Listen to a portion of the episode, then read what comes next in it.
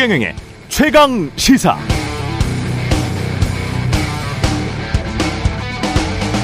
네, 이천십팔년 구월 딱 이맘때쯤이었습니다. 중앙일보는 넥타이 부대 넘치던 강남 간장게장 골목밤 열한 시 되자 썰렁이란 제목의 기사를 냈습니다.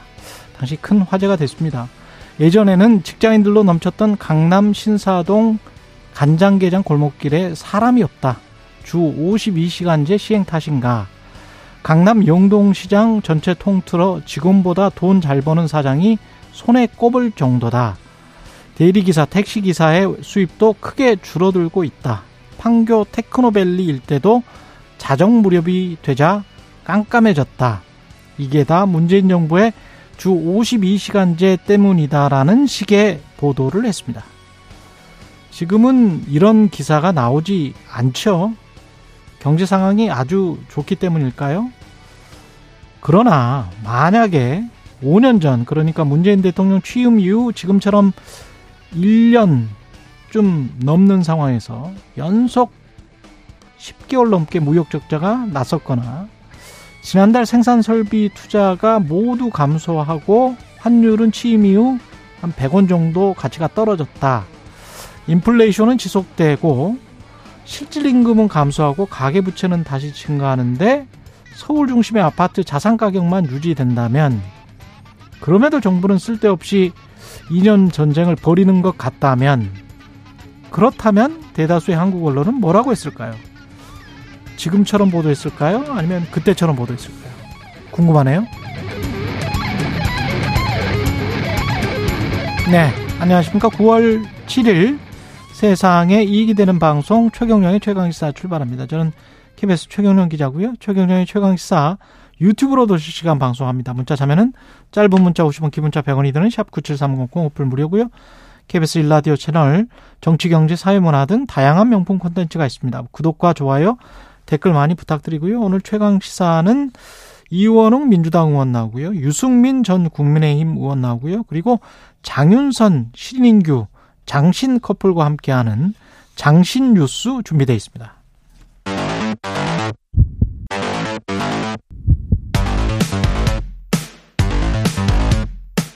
오늘 아침 가장 뜨거운 뉴스 뉴스 언박싱. 자, 뉴스 언박싱 시작합니다. 민동기 기자, 김민하 평론가 나와 있습니다. 안녕하십니까? 안녕하세요. 예, 김만배 씨는 지금 석방이 됐습니까? 네. 예. 대장동 개발 비리 사건으로 구속이 됐다가 이제 오늘 오전 영시 이분쯤에 경기 의왕시 서울구치소에서 출소를 했습니다. 출소하기 전에 검찰이 김만배 씨가 만약에 석방이 되면 증거인멸을 시도할 가능성이 있다라고 음. 얘기를 하면서 구속기간이 연장돼야 한다고 주장을 했고요. 그랬었죠. 그래서 그 근거로 어, 김만배 씨의 허위 인터뷰 의혹을 이제 주된 사유로 내세웠는데 재판부가 이걸 안 받아들였습니다. 아, 김만배 씨가 나오면서 이제 기자들에게 여러 얘기도 했고요. 여러 질문을 받았는데 몇 가지로 정리를 해드리면, 신학림 전 위원장에게 돈을 주고 허위 인터뷰를 보도하게 했다는 의혹에 대해서는 어, 신 전 위원장은 자신의 오랜 지인인데 십오 년에서 한 이십 년 만에 처음으로 전화를, 전화가 와서 만났다. 그리고 사적인 대화가 녹음됐는지는 몰랐다. 음. 신 전 위원장이 자신에게 사과해야 할 일이다. 이렇게 얘기를 했고요. 사적인 대화를 녹음했기 때문에. 그렇습니다. 그리고 이제 당시 자신이 이 대장동 사건 때문에 굉장히 패닉 상태에 있었다. 그리고 오랜 지인으로서 위로의 자리가 되지 않을까 해서 만났던 것이다. 이렇게 얘기를 했습니다. 그리고 인터뷰로 대선 국면을 바꾸려고 한 의도가 있었느냐, 이런 질문에 대해서는 자신이 그렇게 능력 있는 사람은 아니다. 이렇게 답을 했고요. 그리고 지금 일억 육천오백만 원에 신 전 위원장의 책 세 권을 좀 매입을 하지 않았습니까? 그렇죠. 이거와 관련해서는 신 전 위원장 평생의 업적이라고 생각을 한다. 예술적 작품으로서 치면은 그 정도 가치가 있다고 생각을 해서 그 책을 산 것이다. 이렇게 답을 했습니다. 그리고 신 전 위원장을 이사장으로 하는 언론재단을 만들 계획이 있었느냐, 이런 질문도 나왔는데요. 과거에 고생했던 언론인들, 정년퇴직 후에 어려운 형편이 옛날 동료들에게 보금자리가 되게 하려고 많은 분과 상의한 적은 있다. 이렇게 답을 했습니다. 조우영 씨에게 음. 허위 인터뷰를 하게 시켰다는 의혹도 불거지지 않았습니까? 예. 이 의혹에 대해서는 염려 차원에서 형으로서 동생한테 몇 가지 당부한 부분은 있다. 이렇게 음. 답을 했고요. 그리고 그 윤석열 대통령의 대검 중수부 부산저축은행 수사 무마 의혹에 대해서는 예. 윤 대통령이 대검 중수 과장으로서 그런 영향력 있는 위치에 있지 않았다고 생각한다. 또 이렇게 얘기를 했습니다. 저는 김만배 씨 입장이 전반적으로 좀 이해가 안 됩니다. 책을 썼는데 일억 육천오백만 원에 세 권 사면서 이거 예술적 가치가 있다 이렇게 생각했다. 그거에 준해서 판단했다 이런 얘기잖아요. 근데 제가 그림을 사본 적은 없는데 가령 그림을 산다고 할 때 어떤 그림을 일억 육천오백만 원 주고 샀다고 했을 때는 이 그림 가격이 이후에 오를 수도 있다. 이걸 전제로 하고 사는 거 아닙니까? 예를 들면은 이 화가가 나중에 그렇죠. 더 유명한 화가가 된다든지 또는 예. 뭐 오래 갖고 있다가 이, 이 화가가 생을 마감했을 때 그때 총체적인 어떤 평가를 거쳐서 이 그림이 정말 명작이 될 수도 있다든지 뭐 이런 것까지 생각을 하는 거잖아요. 음. 그러니까 그 큰 돈을 주고 예술 작품을 사는 거 아닙니까? 정말 예술적 가치에 중심을 두고 그거에 값을 치러야겠다라고 생각하는 사람이 얼마나 되겠습니까? 특히 김만배 씨는 예술 전문가도 아니고 아무 그 대장동 사업이나 이런 걸 통해서 이윤을 쫓는 사람인데 그 자기랑 친한 사람이 책 세 권 썼는데 정말 대단한 내용이라고 오천만 원 이상의 가격을 주고 한, 한 권당 거래? 그렇죠. 네. 이걸 샀다라고 하면은 그걸 납득할 수 없고 오히려 가격을 누가 매겼는지는 궁금합니다. 그러니까 그렇죠. 일억 육천오백만 원이라는 가격을 신학림 씨가 매겼는지 김만배 씨가 매겼는지는 궁금하고 이게 이제 핵심은 저도 이제 납득은 안 가요. 그 일억 육천오백만 원이라는 가격은. 근데 이제 핵심은 그게 어떤 인터뷰에 대한 대가성이냐 아니냐. 그게 법률적으로는 가장 중요한 것 그렇죠. 같고요. 예. 네, 이거를 이제 말씀을 드리고 있는데 음. 그러니까 이렇게 돈을 준 게 이 책의 무슨 대가라기보다는 뭐 가격은 보이지 않는 소리 결정을 했겠죠. 네, 시장에서 뭐 모르겠습니다. 네, 아무튼 거기에 뭐 무슨 시장이 있어요. 뭐 네. 있나 보죠. 제가 그러니까 네. 가격 산정의 기준을 모르겠다는 취지에서 말씀드리는 그, 거고. 그, 그렇죠. 그다음에 네. 이제 이렇게 돈을 주고 산 게 오히려 네. 사람들이 볼 때는 이분이 한겨레 기자, 뭐 한국일보 기자, 중앙일보 기자 등에게 네. 돈도 많이 꿔주고 그랬는데 네. 다 어쨌든 언론 관계자나 또는 언론계에 있는 사람들을 관리하는 차원에서의 어떤 그런 로비인 것이 아니냐라는 의심이 크게 드는 것이지. 그건 맞아요. 이게 네. 이제 뭐냐라는 거에 대해서는 이제 어, 이 예술적 가치는 아닌 것 같고. 그 사람은 일억씩 뭐 이렇게 주는 거를 아무렇지도 않게 생각하는 것 같아요. 돈이 많은 것 같습니다. 네. 그다음에 이제 인터뷰 대가냐 이렇게 말씀하신 거에 대해서 김만배 씨는 음. 이렇게 지금 얘기를 한 거예요. 이게 사전에 내가 인터뷰를 하기로 약속하고 인터뷰를 한 게 아니다라고 지금 얘기를 하는 거잖아요. 음. 그렇게 주장하는 거죠. 그렇죠. 네. 그러면 여기서 또 이해가 안 되는 게 인터뷰가 아닌데 음. 신학림 전 위원장은 그걸 녹음을 왜 하냐 그러면 그것은 네. 의문이 또 들거든요. 네. 물론 이제 뭐 주변에서는 신학림 위원장이 오랫동안 기자 생활을 하고 그랬으니까 그게 이제 뭐 녹음처럼 녹음을 이제 뭐 항상 한다 뭐 이런 얘기도 하는데 그것도 잘 이해가 안 되고 아니 신학림 위원장은 녹음을 할 생각으로 갔을 것 같고 제 생각에는 제 판단에는. 그리고 김만배 씨는 녹음하고 있는 것을 몰랐을까? 거기에는 의문이 듭니다. 음. 왜냐하면 둘 다 기자고 수십 년 기자를 한 사람들이 이 상황에 관해서 녹음을 하, 몰랐을까? 근데 그거를 서로 말은 안 할 뿐이지 알았을 가능성도 김만배 씨가 알았을 가능성도 꽤 있다. 음. 예. 그다음에 그 부분에서 이제 녹음을 음. 하는 것을 알았느냐 몰랐느냐 인터뷰였냐 아니냐 해서 또 하나 그러면 어떤 방향이냐에 대해서 이 주장의 어떤 부분이 달라지는 게 지금 나와서는 또 윤석열 대통령이 이제 검사 시절에 그 당시에 부산저축은행 수사할 때 영향을 미칠 수 있는 위치는 아니었다고 생각한다 이렇게 얘기를 하지 않습니까? 그러니까 지금 인터뷰 한 칠십 분 한 것과는 또 뉘앙스가 약간 또 다른 이야기를 그렇죠. 하는 거죠? 그렇죠. 그런데 예. 그때 이제 인터뷰라는 걸 전제하지 않고 그냥 사적인 대화로 생각하고 말을 했으면 그렇지. 그때 굳이 뭐 거짓말을 할 필요는 없었던 거잖아요. 김만배 씨 입장에서는 지금 그렇지. 주장대로 하면. 예. 근데 지금 생각은 그러면 그때 얘기하는 거랑 왜 바뀐 것이냐. 구치소에서 오랫동안 있다 보니까는 깨달음이 있는 것이냐 이런 의문이 지금 드는 거거든요. 그러니까 그때 말한 게 사실이냐 지금 말하는 게 사실이냐 네. 뭐 이런 것들과 관련해서 사실은 김만배 입만 지금 쳐다보고 있는 것이죠. 뭐 그럴 수밖에 없는 예. 상황인 거죠. 그래서 제가 볼 때는 이 일련의 이제 발언들이 예. 자신이 이것과 관련돼서 수사를 받고 하는 데 있어서 법적 이익이 뭐냐에 따른 검토의 결과인 것이지. 왔다 갔다. 그렇죠. 예. 이게 어떤 진실을 말하고 있는 것 같지 않다라는 생각이 들어서 이 사건의 본질적인 문제가 어떤 의혹을 푸는 문제에 있어서는 훨씬 더 지금보다는 더 많은 정보들이 필요한 것 같다. 이런 생각이 들었다는 겁니다. 대장동의 그분은 신학님일 가능성은 없고. 그죠?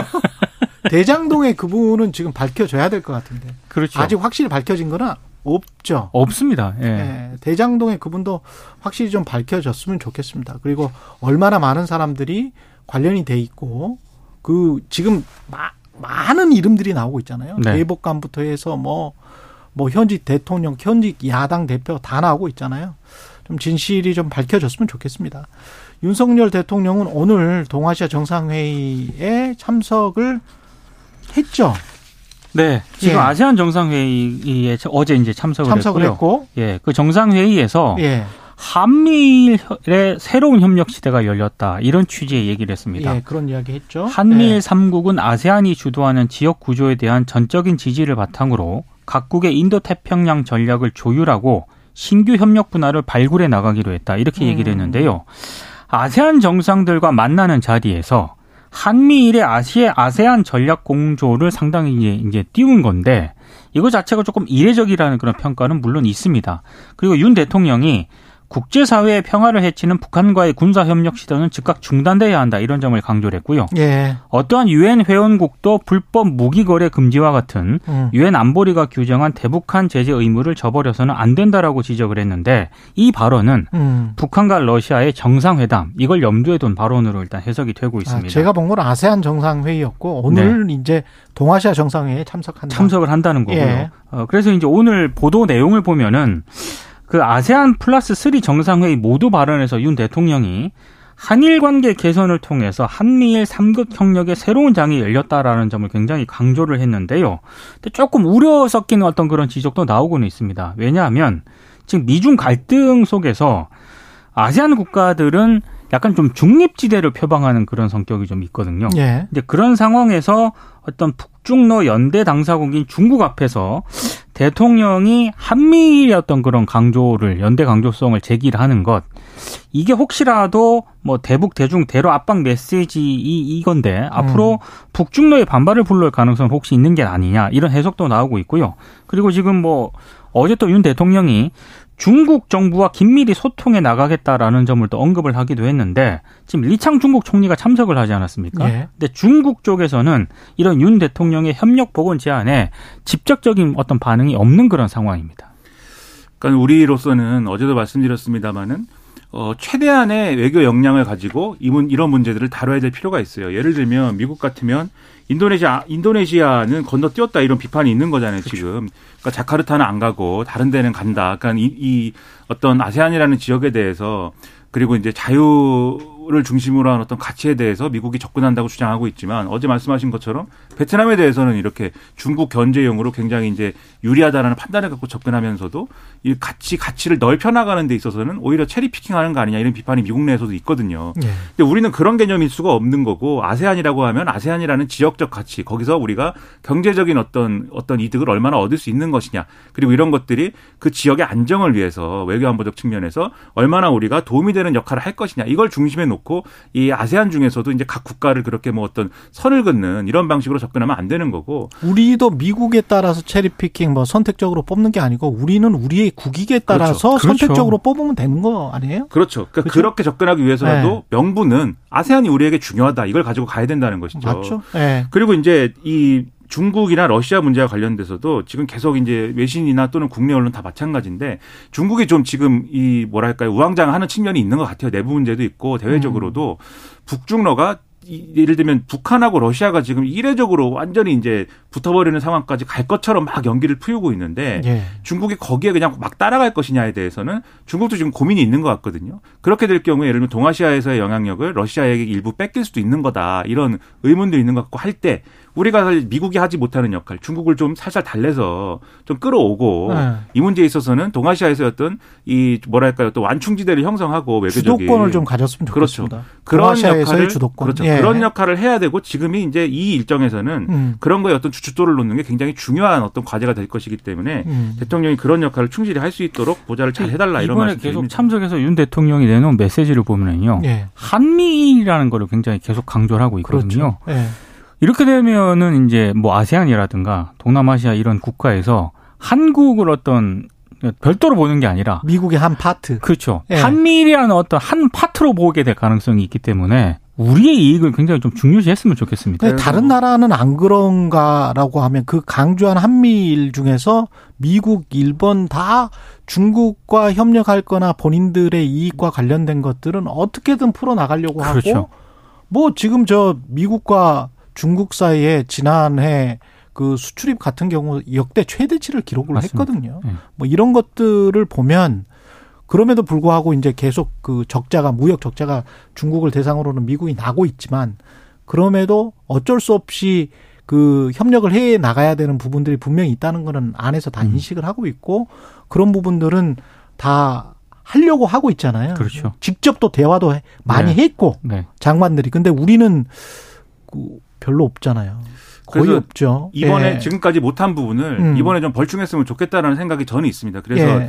사실 이 대통령실이나 정권 내부에서도 중국에 대한 고민이 없을 수는 없어요. 아이, 있는데 많이 있겠지. 예. 그렇죠. 그래서 이번에도 보면은 이 자리가 어쨌든 중국 총리도 오고 하기 때문에 그렇죠. 여기에 대한 메시지가 있거든요, 대통령이. 예. 다만 이제 이 메시지를 낼 때도 우리가 어제도 말씀드렸는데 늘 한중일이라고 그랬는데 대통령이 또 한일중이라고 이제 합니다. 어, 그렇더라고요. 그런 예. 것들이 어떻게 받아들여질까도 한번 고민을 해볼 필요는 있다고 생각이 됩니다. 예. 그리고 그 박정훈 전 수사단장 구속영장에 장관이 혐의자를 특정하지 말라라고 지시했다는 문구가 있더라고요.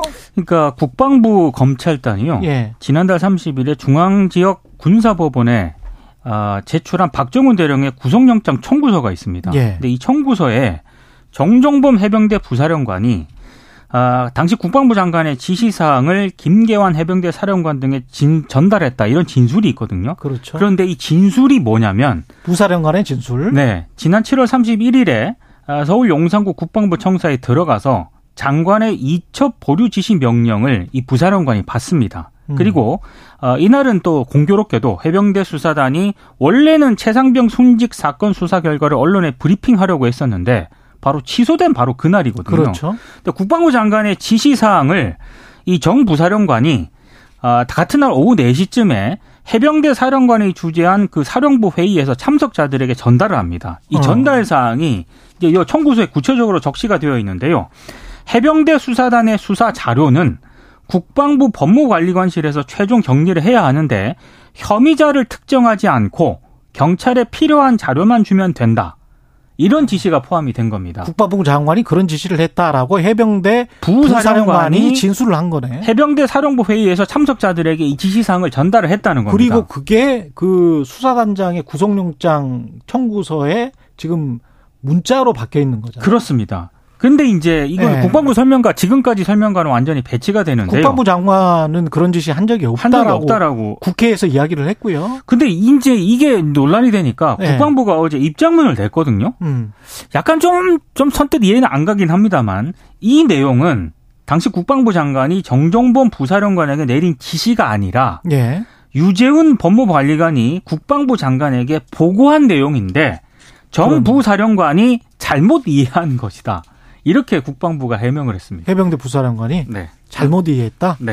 국방부 얘기는 뭐냐면 장관이 직접 이 혐의를 적시하지 마라 이렇게 얘기한 게 아니라 네. 법무관리관이라는 사람이 네. 그러한 방법도 있습니다. 방법이 여러 가지가 있는데 혐의를 적지 않고 그냥 이첩하는 방안도 있고요. 혐의를 네. 뭐 적시할 수도 있고요. 뭐 이렇게 얘기한 것이고 그 얘기를 전해준 것인데 그것을 오해했다 이런 거지 않습니까? 부사령관. 해병대 부사령관이 그게 국방부 장관의 지시인 걸로 오해했다. 그렇죠. 근데 저는 이것도 참 재밌는 얘기인 게 법무관리관이 하는 일이 아. 이러한 법적으로 어떤 조치를 취해야 되고 법적으로 어떤 게 맞습니다라고 장관에게 조언을 하는 자리예요. 그렇죠. 그러니까 뭐 우리가 단순하게 생각하면 어떤 법적인 문제를 할 때 변호사랑 협의를, 협의, 협의를 하지 않습니까? 예. 그 비슷한 일을 하는 사람이에요. 그렇게 이런저런 방법이 있다라고 조언을 한 것에 따라서 국방부 장관이 판단했을 가능성에 대해서 어떻게 배제를 합니까? 그리고 겨, 실제로 이첩하기로 하는 걸로 보고를 하고 그때는 사인했는데 그 다음날 뒤집은 거 아닙니까? 그거 왜 뒤집었을까 할 때는 이런 이런 법무관리관의 보고나 이런 것들을 장관이 어느 정도 수용한 거 아니냐라는 추측이 가능한 거잖아요. 아니, 그러니까 이거를 이런 말장난같이 이렇게 해명하는 게. 이거는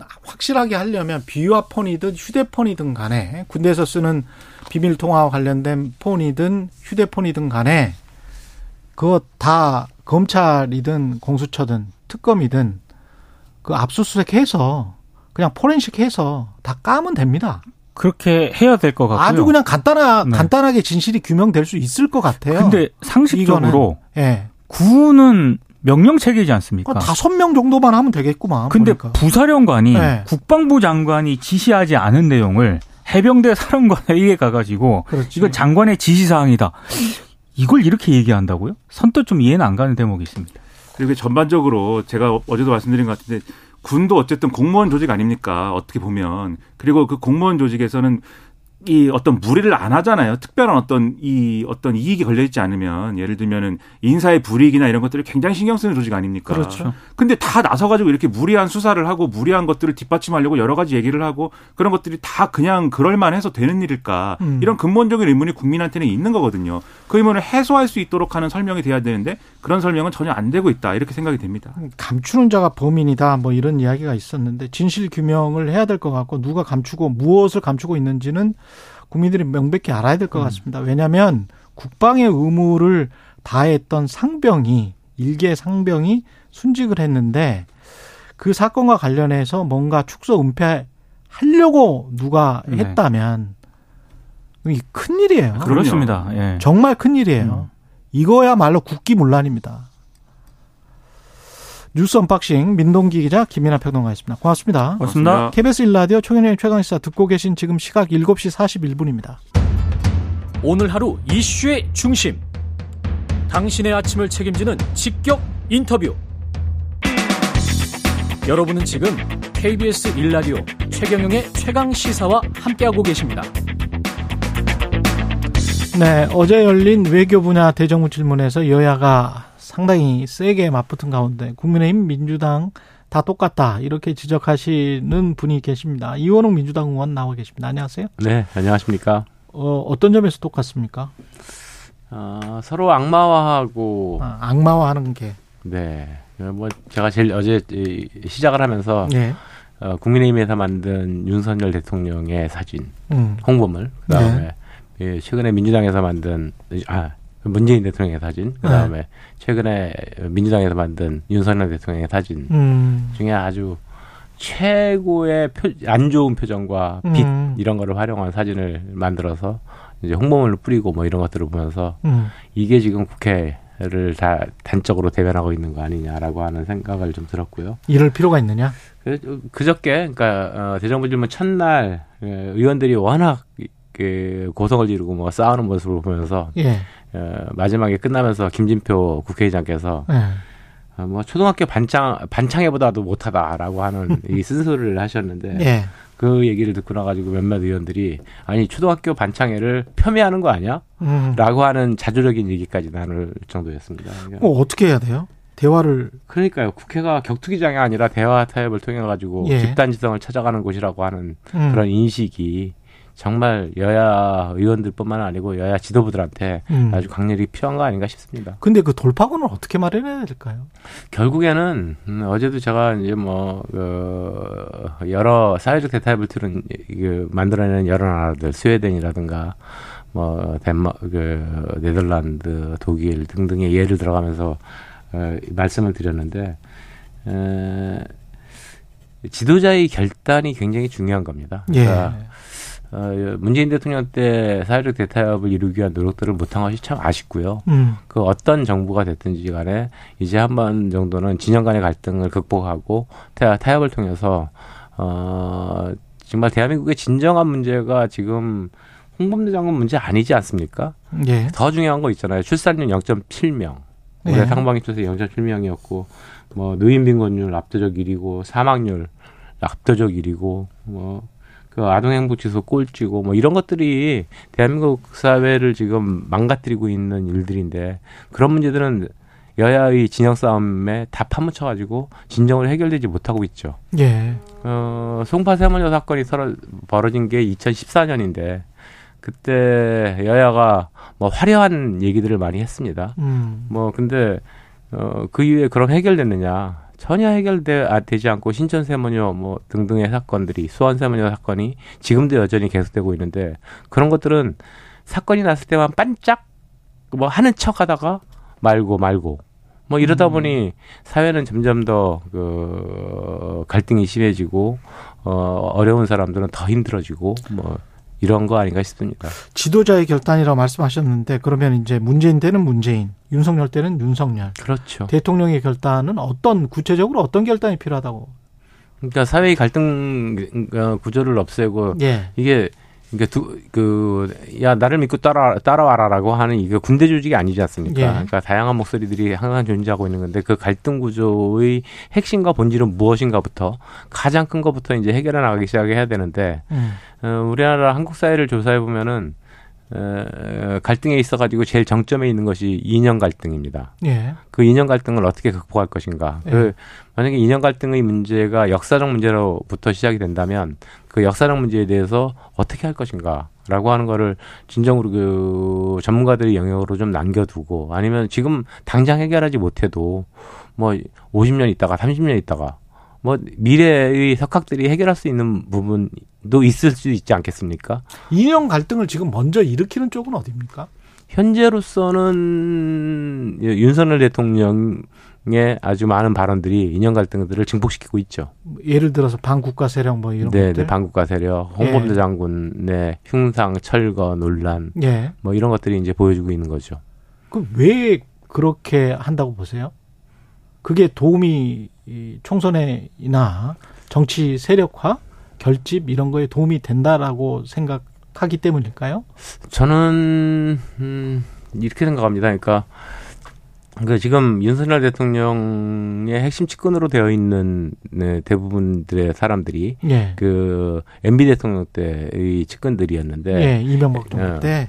이명박 정부 때 그분들이 음. 뉴라이트적 역사관을 가지고 그 한국 사회를 한번 진정, 진정으로 그 극우적 이념으로 편제를 해보고 싶어 했었어요. 그런데 음. 어, 광우병 파동이라든가 몇몇 사건들이 벌어지면서 그 완전히 동력을 잃어버렸죠. 좌절을 했다. 네. 그래서 어, 이번 윤석열 대통령이 대통령으로 뜨, 뜨, 뜨기도 전에 대통령 후보로서 뜨기도 전에 그분들이 새로운 후보들을 찾고 제일 먼저 달려가서 윤석열 대통령 후보의 당시 이제 측근이 되고 음. 지금 이제 그 윤석열 대통령 정권을 그 만들어가고 있는 핵심 인사들이 되어 있는데 그때 엠비 때 엠비 대통령 때 하지 못했던 일들을 완성시키겠다. 라고 하는 생각이 아닌가 싶습니다. 대통령은 대통령 후보 시절에도 그렇고 대통령이 되고 난 다음에도 그렇고 지난해였던가요? 뭐 이념이 중요하지 않다. 민생이 중요하다. 이렇게 이야기를 했었었잖아요. 아, 그럼요. 후보 때는 근데 대통령의 생각이 바뀐 걸까요? 어, 철저한 그러시죠. 이념을 지금 강조를 바뀌었, 하고 있잖아요. 바뀌셨습니다. 바뀐 겁니까? 예, 예. 바뀌었다고 보세요? 그러니까 예. 저는 어, 어제도 제가 그 질문도 했는데요. 음. 그러니까 대통령 후보 시절에도 그렇고 그 작년에도 인, 민생이 제일 중요하고 국민 통합이 제일 중요하다라고 하는 말씀들을 하셨습니다. 그런데 예.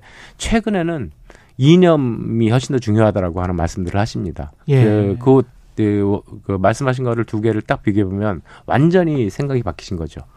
그 당내 문제로 좀 들어가 보겠습니다. 민주당 같은 경우에 이재명 대표가 지금 단식을 하고 있는데 의원님 입장은 어, 어떻습니까? 이 단식과 관련해서는? 어... 좀, 그, 많이 안타까운데요. 음. 어, 단식 같은 이 자해적 투쟁, 투쟁수단. 자해적, 네, 자해적 투쟁수단. 네, 자해적 투쟁수단은 최후의 수단인데, 이재명 당대표가 윤석열 정부의 실정에 대해서 최후의 수단이다라고 하는 생각을 갖고 던진 거 아닌가 싶습니다. 음. 어, 그런 면에서는 그 진정성이라고 하는 것들이 이해가 안 되는 바는 아닙니다만, 문제는 목표가 뭔가 음. 어, 이게 하여튼 이런, 이런 거. 그다음에 그러다 보니까 어, 단식을 시작하자마자부터 언론에서도 많은 혹평이 나왔고요. 예. 두 번째 어, 윤석열 대통령이 그러면 변화할 것인가? 음. 전 변화할 가능성이 없다고 봅니다. 그럼 어떻게 해야 될까요? 이재명 대표. 예전의 같은 경우에는 예. 이 정도 하면 여당 그 대표가 가기도 하고 음. 뭐 등등 하면서 이렇게 말리고 뭐 그다음에 뭐 정부의 정무수석이 와가지고 예, 예. 말리기도 하고 이런 모습을 보였는데 예. 지금 거의 무시하는 듯한 모습을 보이지 않습니까? 예.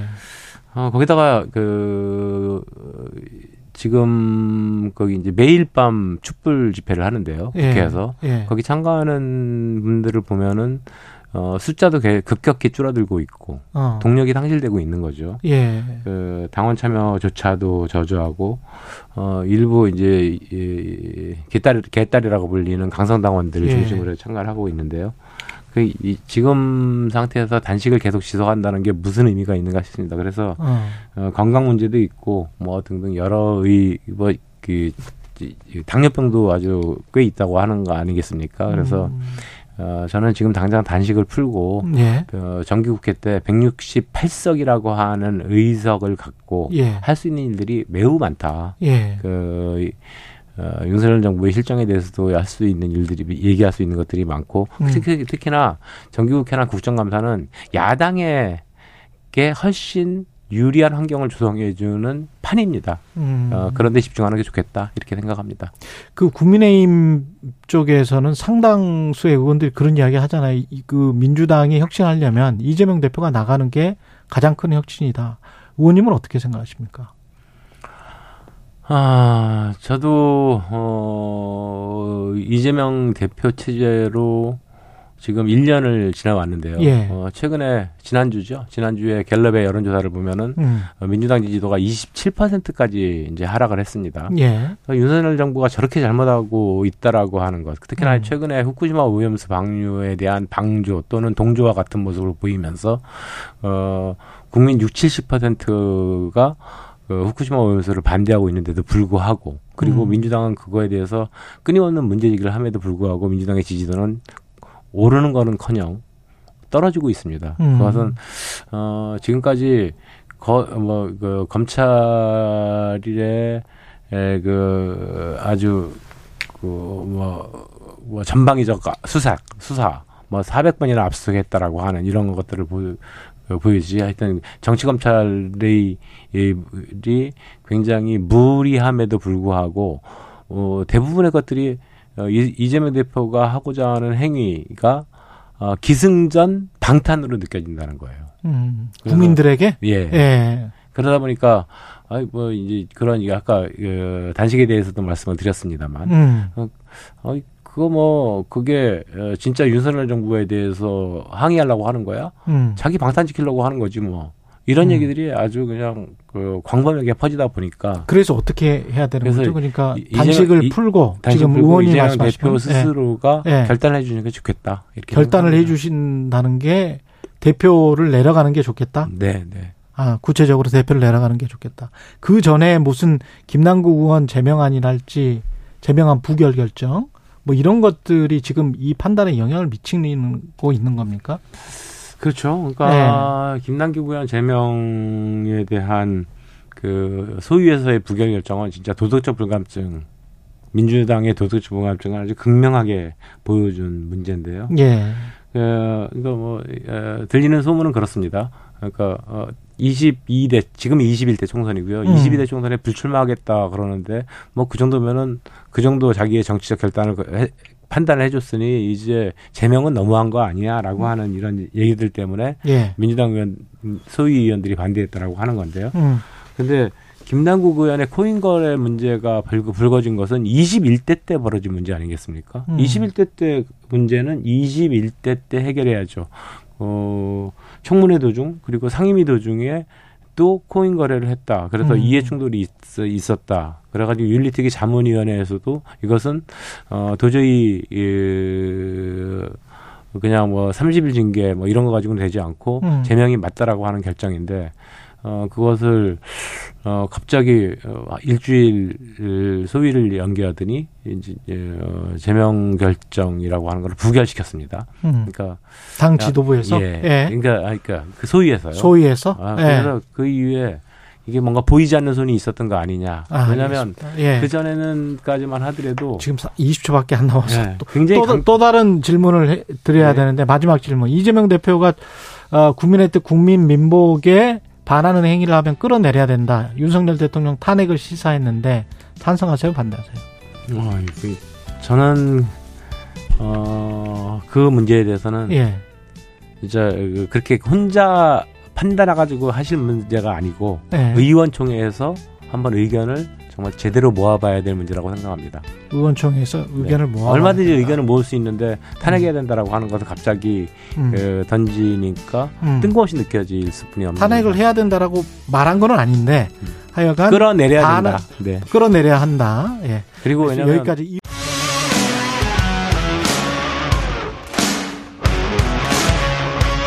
오늘 하루 이슈의 중심 최경영의 최강 시사.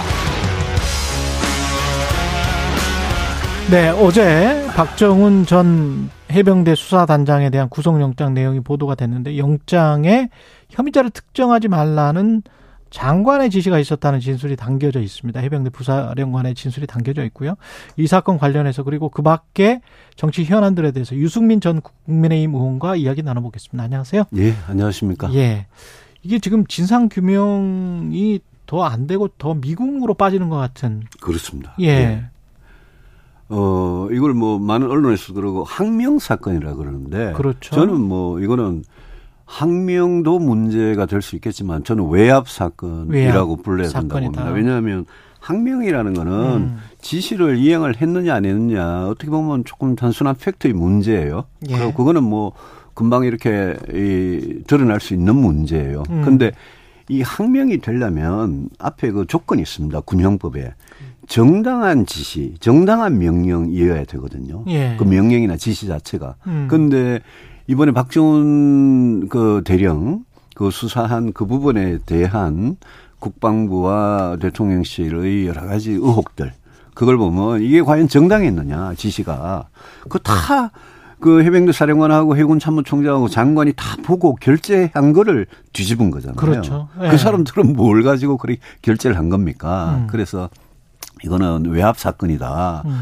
여기서 제일 중요한 거는 지시가 정당했느냐, 정당성과 그다음에 외압을 누가 했느냐. 그런데 음. 박정훈 대령의 진술을 보면 브이아이피가 예. 대통령께서 경로하고 국방부 장관은 전화를 해가 질책을 하고 이렇게 하면 사단장 누가 해먹느냐고 이렇게 그렇죠. 말씀하셨다는 거 아니에요. 예. 그게 사실이라면 저는 이거는 정말 중대하고 심각한 사건이라고 보는 게 음. 윤석열 대통령 취임 이후에 구체적으로 불법이, 직권남용이라는 불법이 드러나는 첫 번째 음. 사건이 되는 겁니다. 그렇죠. 어제요. 어제 예. 포항에서 포항 해병 일 사단에서 그 고 최수근 상병 사십구 제가 있었어요. 어제. 거기에 이제 보도를 보니까 최수근 상병의 흉상을 포항 일 사단에 이렇게 건립을 한다, 세울 거다. 음. 이렇게 보도가 나오던데, 제가 문재인 정부 때 이천십팔 년에 마리논 헬기 추락 사고가 있었습니다. 음. 마리논 헬기 이천십팔 년 여름에 칠월에 예. 예. 십칠 일에 칠월 예. 십칠 일에 그때 해병대 장병이 그 다섯 분이 순직을 하셨어요. 그게 완전 전소돼 가지고. 예. 근데 그 이후에도 이 사건의 원인과 책임을 규명하는 일이 완전히 그냥 미궁에 빠져버리고 음. 그 당시에도 아무도 원인도 제대로 안 밝혀지고 아무도 책임 안 지는 걸로 사건이 끝나버리고, 포항 일 사단 지금 가면 그 해병 마리논 헬기에서 순직한 다섯 해병의 위령탑도 있고 그 부조상도 있고, 저도 매년 갑니다. 아, 칠월 십칠 일 되면. 그런데 예.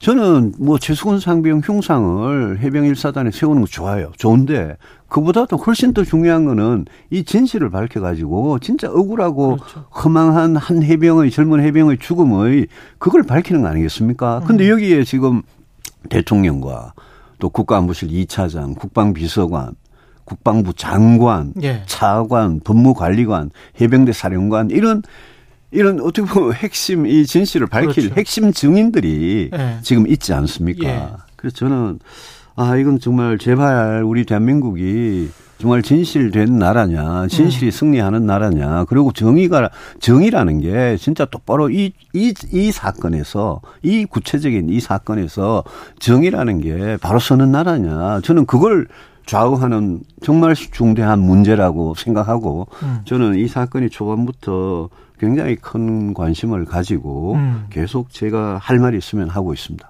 근데 대통령실이 지금 국가안보실 이 차관 하고 예. 임기훈 국방비서관을 교체하려고 하면서 예. 뭐 확대 해석은 하지 말아라, 육 개월 전에 이미 다 준비돼 있었던 거다, 이번 사건과 관련 없다, 이렇게 지금 이야기를 하고 있는데 예. 이게 교체를 하는 시점이 좀 미묘하긴 한, 한데 여하튼 교체를 한다고 하더라도 저는 말이 안 되는 겁니다. 예. 왜냐하면 국가안보실에 가면 일 차장, 이 차장인데 하나는 외교고 하나는 국방안보 쪽이에요. 그런데 예. 최근에 대통령께서 한미 정상회담 해가지고 워싱턴 선언했죠. 음. 또 캠프 데이비드 가가지고 한미일 정상회담 했죠. 그 국민들한테 역사적인 성과를 이루어냈다고 음. 스스로 국민들한테 자평을 하고 홍보를 하고 그랬지 않습니까? 예. 그걸 한 사람들이 그 사람들이 아. 안 보실 사람들이 근데 그렇게 훌륭한 업적을 많이 예? 했다는 그 사람들을 갑자기 어느 아침에 왜 둘 다 동시에 바꾸고 지금 국방부 장관까지 교체한다 그러잖아요. 예. 저는 이거를 뭐 일부 야당이나 음. 일부에서 꼬리 자르기라 그러는데 음. 저는 꼬리 자르기를 아니라고 봅니다. 왜냐하면 제가 아까 말씀드렸잖아요. 음. 대통령과 지금 거론되는 그분들 전부 다 이 음. 사건의 진실에 관한 핵심 증인이다. 증인이다. 그렇지 않습니까? 예. 그 핵심 증인들을 하나하나 지금 어디에 숨기거나 치우는 거예요. 예. 그 국방, 그, 저 대통령실 국가안보실의 이 차장과 국방비서관은 너무나 핵심 증인이죠. 음. 칠월 삼십일 오후, 아, 그 오전에 대통령실에서 있었다는, 대통령이 참석했다는 그 수석 보좌관 회의에 다 뭐 국방비서관이 있었고, 보고를 했고요. 그 자리에서. 예. 그, 그 자리에서 저 국방 대통령께서 격노하셔가지고 국방부 장관하고 통화를 질책했다면 그 자리에 수석 보좌관 회의에 참석했던 사람은 다 들었을 거 아닙니까? 그렇겠네요. 국방부 장관이 들었고 장관이 들었는 거를 해병대 사령관은 이야기했다는 거를 박정훈 대령이 지금 진술하고 있는 거거든요. 그렇네요. 그 일 차 핵심 정의는 해병대 사령관이에요. 제가 보니까 해병대 사령관께서 굉장히 고민을 많이 하고 음. 해병의 어떤 명예 그다음에 어떤 이 사건의 진실 또 부하였던 직속 부하였던 부하인 박정훈 대령 어의 어떤 문제 이런 것 때문에 굉장히 고민을 많이 하시는 것 같은데 국방부장 아니 그 해병대 사령관의 진술이 오락가락했어요 그동안. 그렇죠. 예. 그 이 뭐 약간 뭐라 그럴까 이거 뭐 햄릿형 지금 고민하는 사람 예. 비슷하게. 예. 근데 그분이 왔다 갔다 했어요. 예. 이분이 지금 진실을 이야기를 해야 되고 음. 국방부 장관이나 나머지는 아무도 지금 진실을 이야기하지 않, 안, 않지 않고 있습니까? 그러니까 수사단장과 해병대 사령관은 형 아우 사이일 정도로 친했다라고 그럴 하고. 그럴 겁니다. 예. 예. 뭐 같은 늘 해병대 사령부에 같이 음. 있었으니까 또 이 사건을 두고 뭐 거의 칠월 삼십일, 삼십일일 계속 뭐 팔월 일일, 이일 날 계속 이야기를 했다는 거 아닙니까? 근데 아주 간단하게 생각을 예. 해보면 사실은 그분들의 휴대폰이나 비화폰을 예. 그냥 포렌식을 해버리면 당연하죠. 예. 그러면 모든 진실이 그냥 밝혀질 것 같거든요. 그러니까 그 통화 수단이나 여러 가지 그런 거를 수사를 해야지 예. 이제 나오는 이야기인데 예. 전부 다 그냥 국회에 나와가지고 아닙니다, 안 했습니다, 보고 안 했습니다, 전부 다 이래버리니까 음. 이게 만약 박 대령, 박 대령의 말이 진실이라면 전부 다 그냥 국회에 와서 거짓말하는 위증을 음. 하는 거거든요. 게다가 예. 그러니까 방금 말씀하신 대로 그게 뭐, 뭐, 뭐 무슨 이렇게 통화한 수화기 핸드폰의 음. 뭐 포렌식이나 이런 거 다 지금 할 필요가 있는데. 예. 단순히 국정조사나 국정감사 가지고는 쉽지 않을 겁니다. 쉽지 않을 것 같습니다. 그리고 지금 인사이동을 하잖아요. 예. 장관이고 안보실 사람들이고 다 딴 데로 이걸 딱, 딱 봐야 되는 게 이 사람들이 진짜 꼬리 자르기 식으로 아래 사람한테 책임을 떠넘기는 식으로 이걸 정말 잘려가지고 음. 완전히 그냥 실업자가 되느냐 아니면 이 사람들이 그래도 괜찮은 자리? 영전이 되고 네. 아니면 좋은 자리에 가가지고 네. 되느냐 이거 한번 잘 보셔야 됩니다. 그래서 제가 보기에는 음. 국정감사나 국정조사하면 또 여야가 증인을 채택하는 문제 가지고 싸우고 또 안 나오면 그만이고 또 현직에 있지 않으면 현직에 있으면 나와야 되거든요. 아. 그런데 다른 자리 가면 뭐 핑계대고 안 나올 수 있는 거거든요. 그렇겠습니다. 그래서 그 특별검사. 특별검사가 필요하다. 예. 공수처에 지금 고발을 해놨잖아요. 그렇죠. 저는 뭐 공수처라는 게 뭐 생기고 나가지고 유명무실한 거 비슷한 그런 존재 비슷하게 국민들은 인식이 되고 있는데 음. 공수처가 이 사건을 얼마나 정말 철저하게 엄중하게 수사할 수 있을지 모르겠습니다. 그래서 공수처도 뭐 제가 일말이 기대는 합니다만은 특별검사를 할 수밖에 없다. 그 이전에요. 정치적으로 음. 저는 아, 대통령께서 이런 문제는 만약 박 대령 말이 진실이라면 음. 대통령도 사람이니까 판단을 순간적으로 잘못할 수 있잖아요. 예. 또 경로까지는 할 수 있어요. 그런데 예. 외압을 행사하면 이거는 어. 법의 불법의 문제거든요. 아까 말씀하신 직권남용. 그렇죠.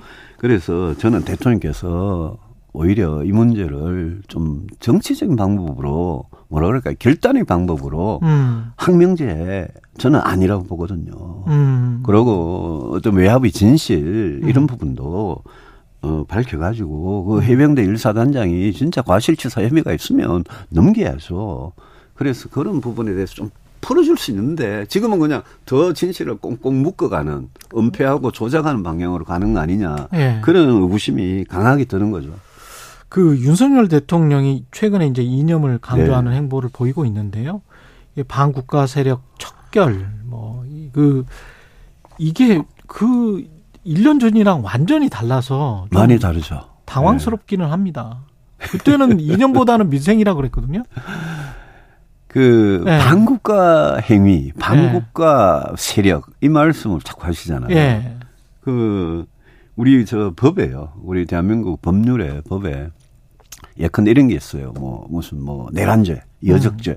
형법에, 음. 군형법에도 반란죄, 이런 게 국가보안법에 음. 일 조, 이 조에 보면 반국가 활동, 국가의 안전을 위해, 예? 해치는 음. 위험에 빠뜨리는 반국가 활동이라고 되어 있고 예. 그 반국가 활동을 하는 조직이나 결성된 단체 같은 게 이제 반국가 단체예요. 아. 근데 그 국가보안법에 있는 반국가 세력은 그거는 명백한 증거를 가지고 진짜 딱딱 명백한 증거를 가지고 예.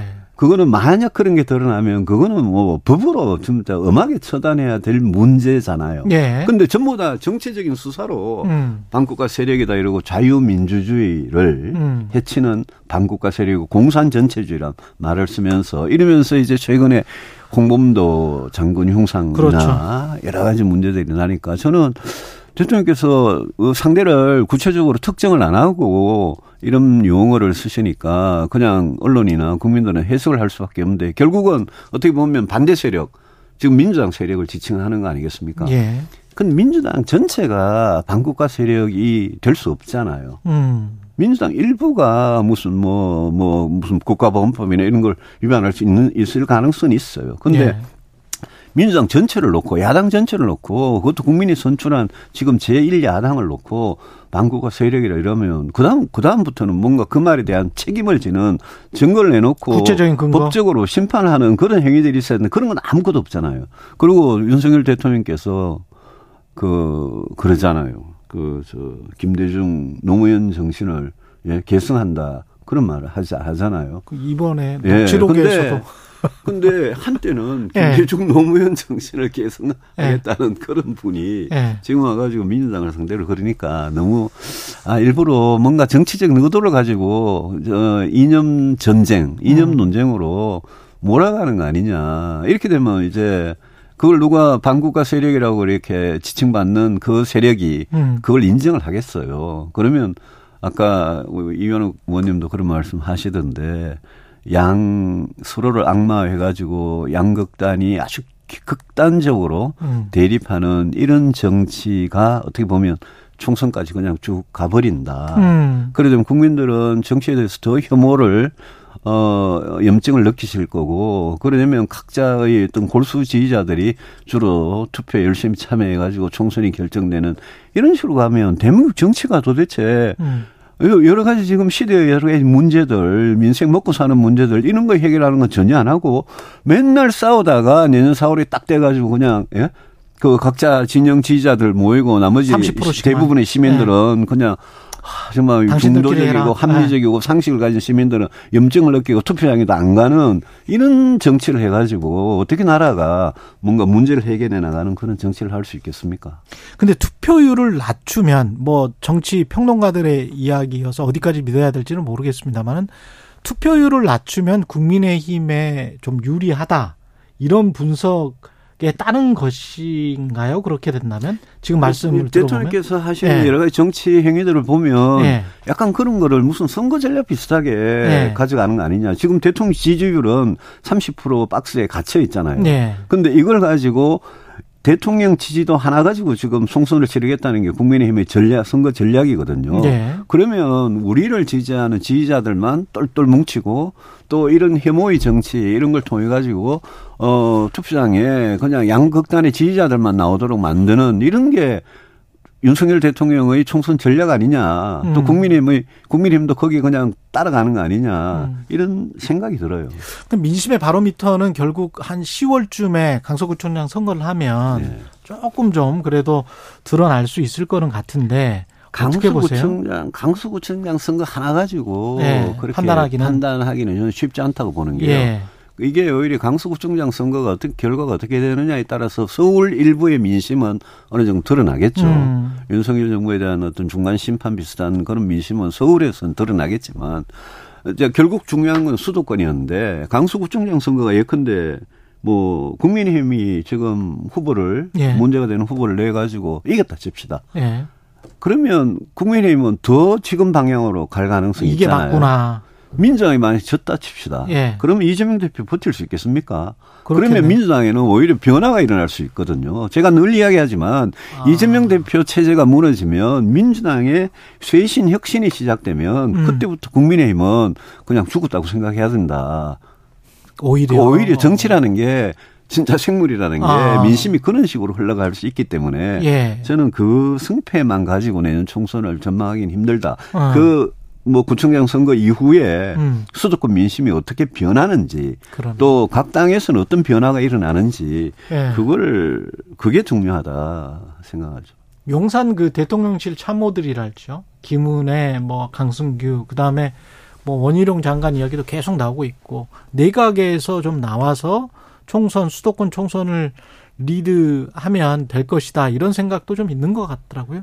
선거 때마다 여당이 되면 대통령 예. 주변에 있는 대통령실 참모들, 뭐 내각에 있는 사람들, 또 대통령 지금 대통령 같으면 친한 뭐 검사들 이런 사람들이 이제 대거 나올 수는 있겠죠. 그런데 음. 국민이 국민의 국민의 눈에 국민들의 눈에 그 사람들이 어떻게 비칠까요? 음.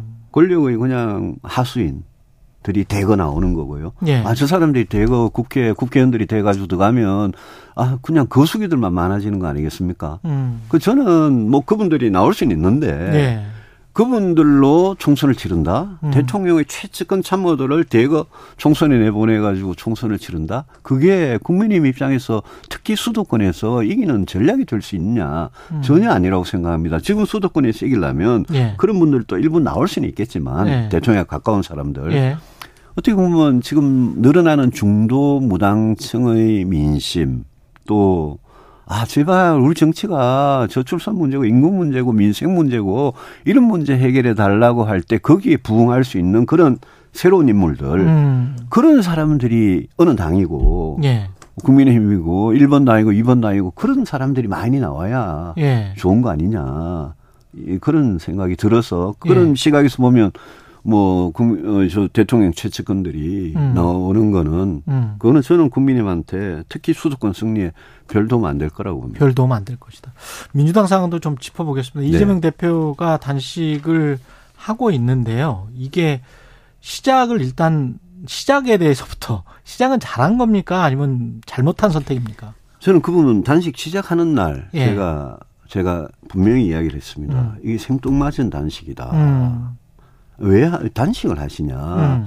지금 국회에서 절대 다수석을 갖고 있는 민주당이 제 그 당의 대표 같으면 지금 뭐 양평 고속도로고 무슨 뭐 여러 가지 뭐 현안들이 뭐 후쿠시마 오염수고 그렇죠. 또 내년 네. 예산안이고 뭐 얼마나 많습니까. 음. 경제는 지금 뭐 시한폭탄이 널려 있고요. 네.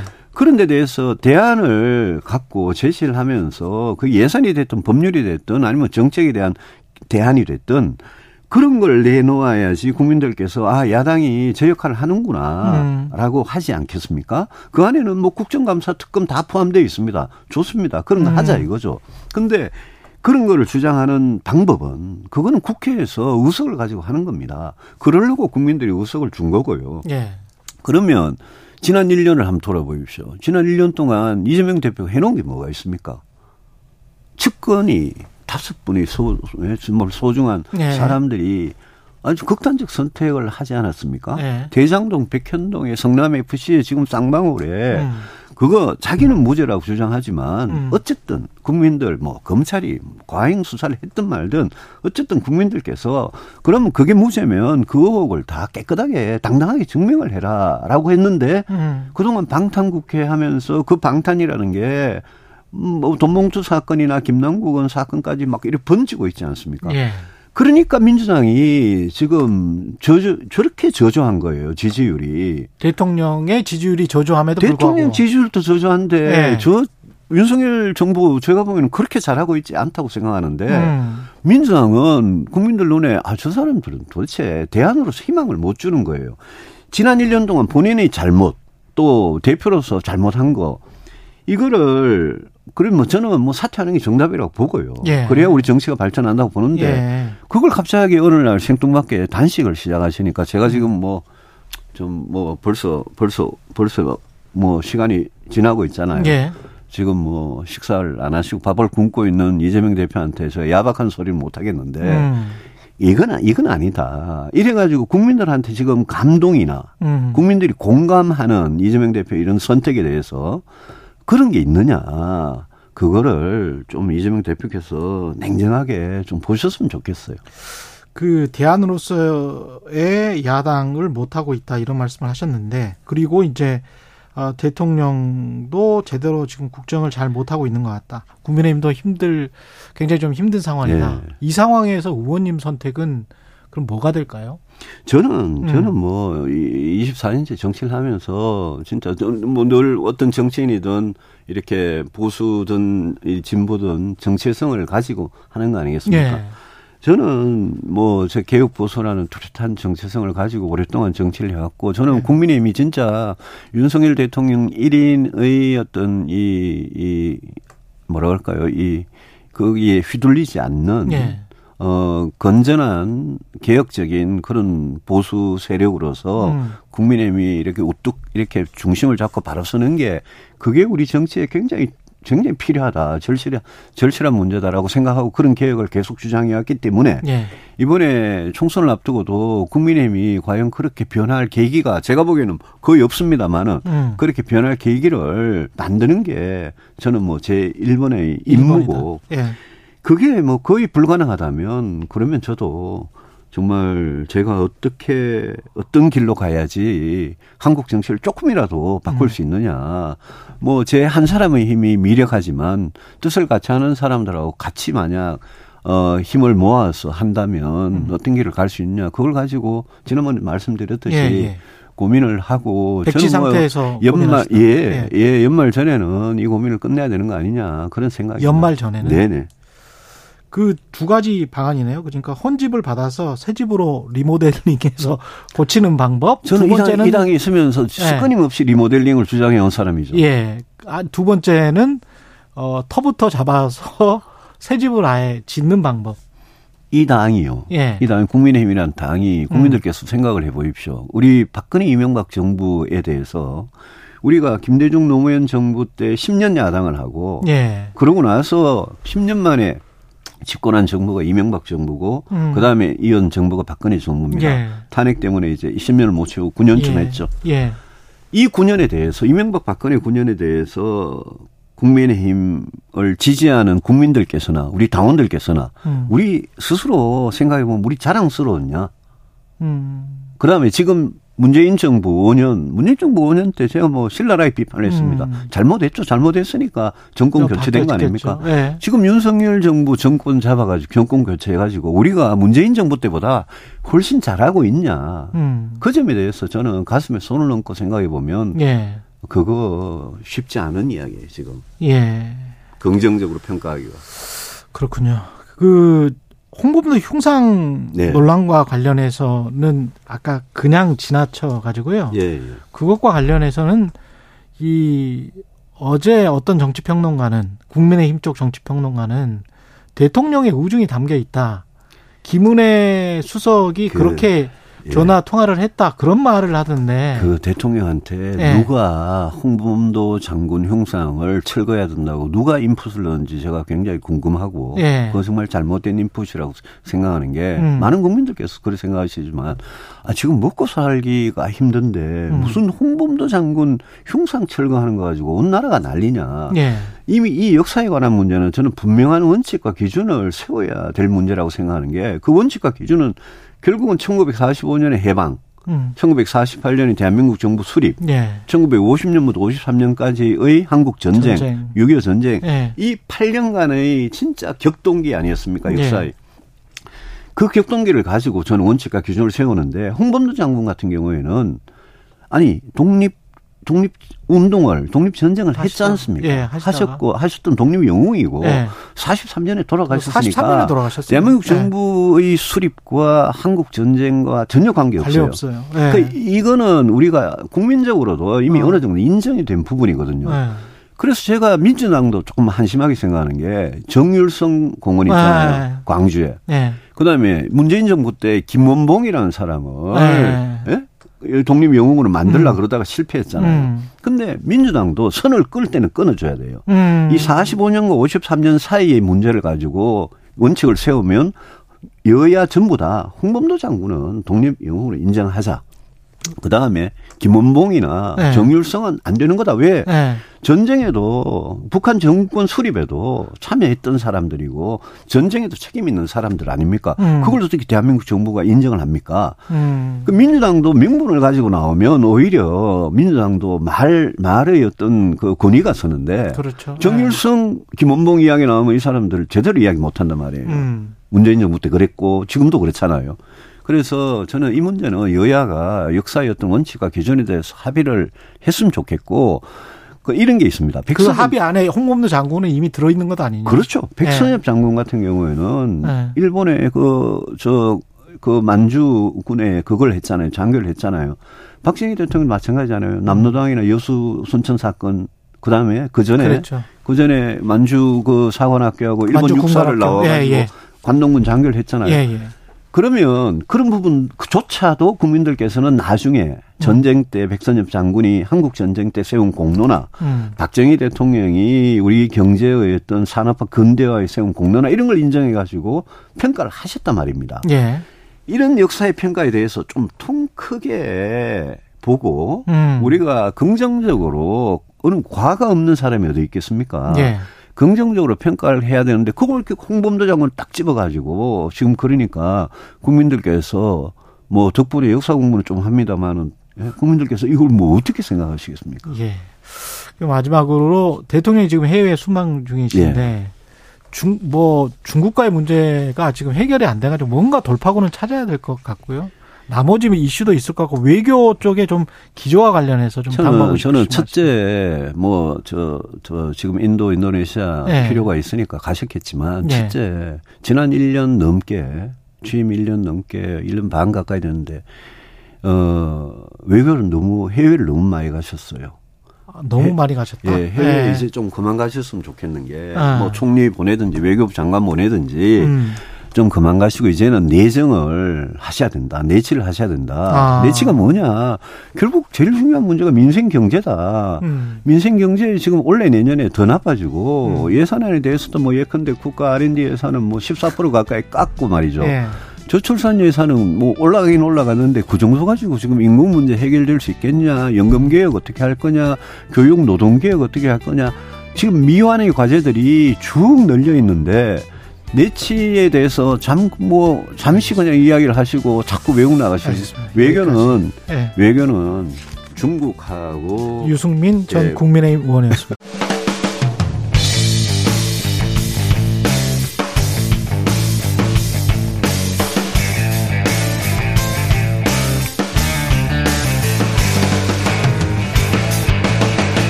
최경영의 최강 시사.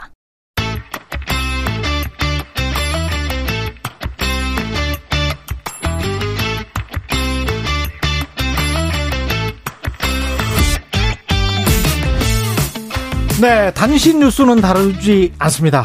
길고 깊이 있는 뉴스를 다루는 장신 뉴스 시간입니다. 장윤선 정치전문기자 그리고 신인규 정당 바로 세우기 대표 장신 커플 자리하셨습니다. 안녕하십니까? 네, 안녕하세요. 네, 안녕하십니까? 예, 박정훈 아, 이 분위기 이어가야 되는데 잘 이어받아 달려야 됩니다. 동접 떨어질 달려보죠. 예, 예.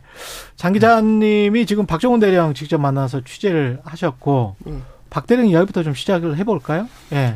예, 그, 어찌됐든 지금 뭐 여러 가지 박 대령에 대한 뭐 비판도 많고 뭐 군의 명령에 살고 명령에 죽는데 당신이 항명한 거 아니냐 뭐 이제 이런 얘기들을 많이 하는데 예. 제가 만나본 박정훈 대령은 굉장히 강직한 군인.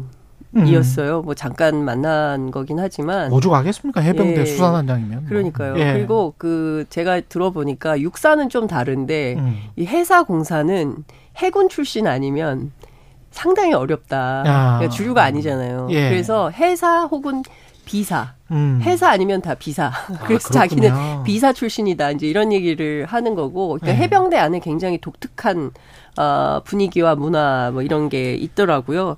제가 그날 현장에서 그 팔십일기 해병대 그 사관학교 동기생들이 좀 많이 나왔어요. 음. 그러니까 직장인들인데 그래도 이제 동기가 이런 상황이 되니까 직접 현장에 나와가지고 응원을 하는데 팔방모 사나이? 그 해병대 군가가 있더라고요. 굉장히 그 현장의 분위기가 굉장히 숙연해졌습니다. 그 노래가 음. 나오고 할 때 주변 사람들이 다 어, 막 이런 소리가 다 막 나왔었어요. 그러니까 음. 굉장히 좀 비장하기도 하고 막 이런 현장이었는데 국가를 지키기 위해서 본인들은 최선을 다했고. 예, 그렇죠. 근데 그게 이제 무시되는 것 같은 그런 느낌. 그렇습니다. 그렇기도 하고 또 받은 거죠. 그러니까 그 법에 따라 이분이 이제 군사 경찰 출신이고 그 병과가 그리고 또 어, 기본적으로는 뭐 다른 역할을 해본 적이 없고 그리고 또 그 고려대학에서 어, 그 법학 박사를 했어요. 아, 그러니까 법률에도 상당히 이제 그 전문성이 있는 분입니다. 그렇군요. 근데 이제 뭐 그 구속영장 청구서에 보면 무지의 뭐 소치다 뭐 이런 표현들이 있어요. 더 열받으시겠구나. 그러니까 보니까 이분이 늘 아. 근데 이제 그 원칙대로만 살아온 사람 같아요. 네. 그래서 뭐, 그, 국회의원들이 여덟 명이나 현장에 왔었거든요. 법원 문을 안 열어주고 막 이래서. 네. 이제 그때도 의원들을 향해서 국회의원들이 있으니까 내가 이 말 한마디만 하겠다. 음. 그리고 딱 돌아서가지고 최수근 상병의 그 죽음의 진실을, 진실 규명을 꼭 밝혀달라. 이런 얘기를 했다는 거예요. 그러니까. 본인에 관한, 관한 소명을 하지 않고 최수근 그러니까, 상병 이야기를 예, 그래서 다들 놀라기도 했다고. 음. 다들 소름 돋았다 이런 얘기를 하고 음. 있습니다. 예, 방금 전에 저 유승민 전 의원이 그 이야기를 했잖아요. 외압 의혹이 아니고 항명 의혹이다. 음. 신인규 변호사는 어떻게 보세요? 저도 그 프레이밍이 상당히 중요하다고 생각을 하는데 예. 이것이 이제 항명이냐 외압이냐. 저도 예. 외압 사건이 핵심이다라고 예. 보고요. 또 하나는 군기문란이냐 국기문란이냐라고 봤을 때 음. 저는 이건 국기문란 외압 사건이다라고 저는 규정을 짓습니다. 국기문란은 외압 사건. 지금 밝혀져야 될 예. 것이 너무나도 많은데요. 음. 지금 이제 공수처가 뭐 수사를 한다고 하니까 뭐 기대는 하지만은 국민들께서 그렇게 또 신뢰는 못 하실 거예요. 그래서 음. 저는 신속하게 특검이라도 해야 공수처가 수사를 하다가 또 이첩받아서 특검이 또 하면 되거든요. 그래서 저는 특검 준비를 해야 된다라고 저는 생각이 들고요. 우리가 보통 참군인, 뭐 가짜 군인 이렇게 얘기할 때 구별하는 기준이 뭐겠습니까? 참군인들은 국가와 국민만 생각을 하면서 군인 정신에 추철한 걸 참군인이라고 그렇죠. 하는 거고요. 네. 이 가짜 군인들은 기회주의 그리고 군의 정치적 중립성을 무시하고 위에 권력의 향배만을 쫓는 사람들을 이제 가짜 군인이라고 우리가 부를 수 있지 않겠습니까? 네. 저는 박정훈 대령이 정말 참 군인의 표본을 전 지금 보여주고 있어서 참 그래도 대한민국의 요즘 희망 찾기가 참 어려운데 그래도 음. 이분을 보면서는 아 그래도 우리 공직사회가 아직 다 무너지진 않아서 음. 아직 복원의 기회는 있다. 저 이 생각을 좀 많이 했고요. 여기서 핵심은 이거죠. 정의의 문제죠. 우선은 이 외압이라는 것이 있어서도 안 되지만 외압 이후에 그 외압을 폭로한 사람에 대한 대처. 이 사람을 외압을 폭로한 사람에 대해서 뭐 반국가 세력 내지는 입을 막기 위해서 영장을 쳐가지고 그냥 가둬버리려고 하는 음. 법과 원칙을 지킨 사람한테 훈장을 주지는 못할 망정 지금 굉장한 이상한 프레임으로 몰아가고 있지 않습니까? 음. 그래서 정의의 문제라고 보고 또 하나는 인권의 문제죠. 네. 그러니까 최상병의 억울한 죽음을 밝히기 위한 지금 박정훈 대령을 옥에 가두려고까지 했더니 인권 탄압적인 문제가 전 있다라고 보고 뭐 군의 기강 문제 법과 원칙 당연히 되는 것이고 저는 여기서 어떤 게 오버랩이 되냐면은 윤석열 대통령 과거 검사 네. 시절에 네. 국정원 댓글 외압 사건 네. 이제 폭로를 했어요. 맞아요. 당시에 조영곤 서울중앙지검장이 윤석열 여주지청장의 폭로 앞에서 눈물을 흘리기까지 해서 음. 상당히 화제를 이끌었는데 당시에 윤석열 대통령 참공 공직자의 표본으로 국민들이 굉장히 띄워줬거든요. 그렇죠. 예. 그 참 공직자의 기준도 똑같죠. 국민만을 위하면서 예. 권력과 맞서는 모습, 부당한 권력과 맞서는 모습을 보여준 것인데 지금 그 사건이 똑같이 이루어지고 있잖아요. 음. 다를 게 없거든요. 오히려 더 심하면 심했지 다를 게 없는데 여기선 윤석열 대통령이 침묵 내지는 들리는 얘기로는 마치 지금 외압의 편에 서 있는 것 같은 뉘앙스를 지금 보이고 있기 때문에 전 이 부분에 대해서는 윤석열 대통령이 이거는 결자해지로 풀어야 될 것이다 라고 보고요. 또 하나 저는 여당에다가도 한 말씀 하고 싶은데 윤석열 대통령 많이 좋아하지 않습니까? 당정일체 얘기하면서 한 몸이다 이렇게 예. 지금 나는 윤석열이다 외치고 있어요. 연차 내에서. 음. 그렇다면 윤석열 대통령 십 년 전에 억울한 일 똑같이 당하고 있는 박정훈 대령 그럼 나는 박정훈이다 해야 되는 거 아닙니까? 근데 거기에 아. 대해서는 또 박정훈 대령은 분리해서 보고 또 김태우 고 구청장 지금 공천한다는 거 아닙니까? 예. 근데 김태우 고 구청장도 외압을 폭로해가지고 지금 뭐 굉장히 좀 이렇게 띄워주고 있는 내부 것인데 내부 고발자이기 때문에 네. 공천할 수 있다 이런 논리가 똑같, 있죠. 똑같지 않습니까? 그때도 그러네. 외압이 있으니까 내부 고발을 해서 어. 지금 뭐 무죄다까지 나오면서 어. 대법원의 판결까지 윤석열 대통령이 사면권 남용을 한 걸로 평가받으면서도 또 공천까지 주겠다는 거 아닙니까? 그렇죠. 근데 왜 김태우와 박정훈 또 다른 것인가? 음. 저는 이 두 가지에 대해서 설명을 하지 않으면은 이건 너무 선택적이고 신내로남불이다. 저는 이렇게 음. 생각합니다. 그렇죠. 그 신내로... 공천이 뭐 공천이 확실한 건 아니죠. 아직 확정은 안 됐죠. 어, 아니 근데 사실상 네. 내정됐다는 보도가 어제 국민일보 단독으로 나왔고요. 네. 그리고 국민의힘 내부에서는 네. 제가 김태우 씨로 가는 거냐 네. 그랬더니 뭐 무공천한다고 하지 않았냐 네. 그랬더니 아휴. 대표가 무슨 힘이 있겠어요. 근데 이거는 상식인 것 같아요. 그러니까 김태우 구청장을 분위기가 지난주하고 확 바뀌었어요. 아. 네, 그래서 김기현 대표는 힘이 없다. 뭐 이렇게 얘기를 하면서 말을 바꾸고 있습니다. 아니 이거는 네. 김기현 대표 힘이 없는 것도 다 알고 있지만은 네. 무엇보다 핵심이 뭐냐면은 네. 사면 복권을 무리하게 해준 거예요. 그렇죠. 그러니까 이거는 네. 출마를 안 시킬 거라고 한다면은 음. 지금 이 타이밍에 대법원의 판결문이 잉크도 마르기 전에 음. 바로 그냥 사면 복권을 해줬다라는 것은 이거 보궐선거 나가라는 것이죠. 그렇죠. 음. 아니나 아니, 그러니까 사무소를 바로 여시고 네. 지금 뭐 당에서는 여러 얘기가 나오더니 그렇지. 이제는 뭐 사실상 결정이라는 단계까지 온 걸 보면은 네. 저 공천은 이미 사면 복권 해줄 때 이미 그때 결정된 것이다. 그렇죠. 그렇게 생각합니다. 네. 근데 이제 사실 국민의힘 내부에서는 상당히 부담스럽거든요. 그리고 왜냐하면 기본적으로 김태우 씨 때문에 발생한 선거고 사십 매덕을 또 써야 되고 국민 세금을. 어, 이럴 경우에는 대체로 무공천하는 게 맞다. 근데 음. 그 사람을 또 공천을 하겠다는 것은 강서 국민들이 바보가 아니기 때문에 어떤 판단을 하겠습니까? 그래서 제가 음. 물어보니까 내부에서 뭐 한 자릿수 정도 생각하십니까? 아니요, 두 자릿수로 저희 질 것 같아요. 이런 아. 얘기를 국민의힘 내부에서 하고 있습니다. 이제 그럼에도 불구하고 이 힘을 그냥 간다. 어떻게 할 수가 없는 거예요. 이 힘이라는 네. 거는 대통령실로부터 뭐 그렇겠죠. 저는 거기도 외압이 있을 것 같다는 생각이 좀 듭니다. 공천 외압이네. 갑자기 또 강서구청장으로 넘어갔는데 아까 하던 이야기 좀 더 네. 하고요. 박정훈 대령 같은 경우는 핵심은 결국은 비아폰이든 핸드폰이든 뭔가 있는 거냐. 공개해야 됩니다. 녹취록이 네. 있는 거냐. 네. 근데 이걸 공개를 하면 또 무슨 뭐 군법이나 이런 거에 무리가 가지 않을까요? 바로 공개할 수 있나요? 아니, 저는요 아니, 이게 특검이 예. 수사를 하면 당연히 그러니까 수사를 하면 거죠. 그러니까 예. 수사 사안이죠. 예, 수사 사안이 이거는 예. 공개를 예. 요청하는 거는 너무 나이브하고 순진한 생각이고 말도 안 되는 것 같아요. 수사를 해야 되는데 예. 제가 이 말씀은 꼭 드릴게요. 예. 검찰 수사권이 작동 안 하는 건 아니거든요. 음. 너무 지금 선택적으로만 작동합니다. 예. 어제도 뭐 뉴스타파라든지 여러 가지 예. 지금 압수수색이 바로 그렇죠. 지, 들어가지 않습니까? 예. 근데 예. 지금 이 외압 사건이라고 하는 국기문란 사안에 대해서 수사기관이 작동하지 않는 부분은 음. 저는 편향적이라는 비판은 매우 피하기 어렵다. 음. 저 이 생각을 합니다. 근데 이제 뭐 녹음 파일이 있냐 없냐 예. 이거는 사실 초반에 그래서 그 유재은 그 법무관리관의 녹음 파일이 있냐 없냐 뭐 음. 이런 게 굉장히 쟁점이 됐었는데 그렇죠. 사실 국회 상임위에서 상당히 많이 해소가 됐어요. 별로 아. 필요가 없게 된 뭐 이런 상황이고 그리고 제가 박 단장한테 직접 물어봤을 때 음. 어, 초기에 너무 화가 나더라는 거예요. 너무 억울하고 예. 그래서 이 감, 이 분노의 감정이 잘 이게 나는 원칙대로 법대로 했을 뿐인데 이게 무슨 잘못이냐 이런 판단이 들었는데 누가 조언을 하더랍니다. 그래서 삼, 사일 걸쳐가지고 아주 꼼꼼하고 그 빽빽하게 음. 다 기록을 했다는 거예요. 예. 그래서 기록해둔 내용이 있고.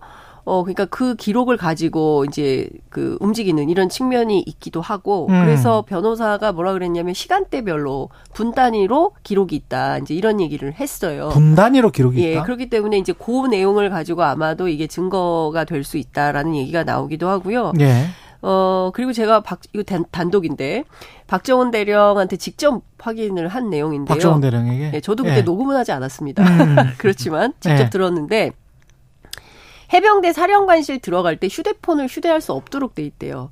그 그러니까, 이야기 저도 들었어요. 예, 휴대폰을 예. 갖고 들어갈 수 없기 때문에 휴대폰을 갖고 들어가서 녹음하거나 이런 거는 할 수가 없다. 음. 근데 그 방 안에서 자체 녹음이 되거나 이런 거는 잘 모르겠습니다. 그거는 확인하지 않았고. 음. 그런데 에, 둘이 들어가서 대화할 때 뭐 서로 잠깐만요 녹음기 누르고 이런 사이 아니라는 거예요. 친형님처럼 모셨던 사이고 예. 그리고 굉장히 가까운 사이고 예. 제가 그날 물었을 때 좀 섭섭하지 않습니까? 김기현 사령관이 이렇게 어. 되면 좀 후배고 동생인데 뭐 본인이 나서가지고 사실은 이랬다라고 양심선언을 하든지. 해병대 사령관이. 그렇죠. 뭐 공개 증언을 해야 되는 거 아니냐. 해병대 사령관이 두 스타예요? 쓰리 스타예요? 쓰리 스타인가? 네. 어, 중, 중장입니다. 중장. 쓰리 스타. 예. 예. 근데 그래서 물어봤어요. 그랬더니, 아유, 지금 저보다 음. 더 괴로울 분이 음. 그분이에요. 이러면서, 음. 뭐 약간 우유부단한 면은 있긴 하지만, 뭐 어떤 결정적인 상황이, 야, 이거 어떻게 해야 되냐, 어떻게 하면 좋으냐. 그래서 어떻게, 하, 계속 그게 나와요. 예. 그, 이게 그 기록을 보면. 그래서 그런 분이긴 하지만 네. 그렇다고 해서 심성이 나쁜 분은 아니다. 아마 지금 그 해병대 사령관이 네, 그래서 이 그러니까 그 박정훈 대령에 따르면 이분이 저보다 지금 더 괴로울 겁니다. 이제 그런 얘기를 하더라고요. 그래서 그 진술을 뒤집어엎거나 이러진 않을 텐데, 근데 이 김계환 사령관이 국회에 나와가지고 결정적인 증거를 굉장히 많이 얘기를 했어요. 아. 예, 특히 팔월 이일 날. 안보실에 개입이 있었냐 없었냐 굉장히 중요한 쟁점의 순간이었을 때 팔월 이일 날 오후 네시경에 어, 이 차장이 안보실 이 차장이 휴가 중이었는데 들어오면서 자기한테 직접 전화를 해서 그 사건 어떻게 된 거냐라고 물어봐서 확인을 해줬다라는 얘기를 합니다. 그리고 오후 해병대는 해병대네. 진짜 정직하네. 네, 저는 여기에 대해서 뭐 어. 잠시 제가 솔로몬 재판을 좀 해본다거나 예. 세 가지로 저는 이제 결론을 내릴 수 있을 것 같은데 예. 이게 신빙성 판단 기준은요 말이 좀 일관되냐 음. 그리고 주변 정황 상황을 종합해서 판사가 판단하는 거거든요. 음. 그럼 첫 번째는. 이미 장관의 이종섭 장관의 모순 진술이 너무 많아요. 그렇죠. 아니 본인이 결재해놓고 마음이 바뀌어서 철회하면서 확신이 없었다라는 해명은 아마 음. 대한민국 헌정사의 역사에 남을 만한 아주 맞아요. 그런 어, 우스꽝스러운 해명이다. 그렇죠. 그리고 상황을 모면하기 위한 상당히 이것은 좀 비판이 어, 음. 많이 가해져야 될 비, 이제 발언인데 네. 어제 박주민 의원이 그래서 국회에서 좀 잘 따지더라고요. 네. 군사법원법 개정에 대해서 그 취지를 잘 설명하니까 음. 이종섭 장관이 잘 답을 못해요. 음. 그러니까 지금 장관의 일단 저 문제점 하나 지적하고 싶고 또 하나는 박정훈 대령이 지금 이 상황을 만약에 주도해서 이것을 만약에 항명 사건이라고 한다면은 예. 지금 이득 보는 게 없지 않습니까? 음. 항명에서 지금 그러니까 그렇죠. 박정훈 대령은 굳이 지금 정권과 없는 내용을 만들어서 음. 지금 쉽게 말하면 이상한 짓 하고 있는 건데 그렇죠. 그럴 동기가 없어요. 네. 정권 찬탈하려고 하는 쿠데타도 아니잖아. 그리고 그렇게 이야기를 만들어내면 또 말이 모순되기 때문에 네. 박정훈 대령이 저는 불리한 상황을 감수하면서 말하는 증언은 저는 사실일 가능성이 더 높다. 음. 그리고 외압을 하는 사람들의 증언은 전 거짓일 가능성이 더 높다. 이렇게 보는 것이고 음. 마지막으로 음. 결과 결정적인 게 뭐냐면은 그 외압이 있다는 측과 외압이 없이 항명이다라는 측이 있는데 수사 결과가 어떻게 됐습니까?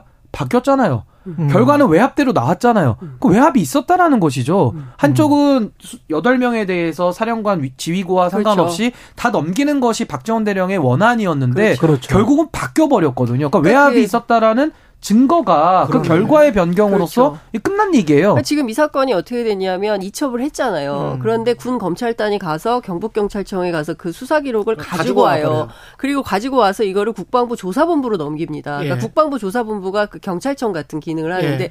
그 국방부 조사본부가 위 둘 아래 둘 빼고 넷을 아.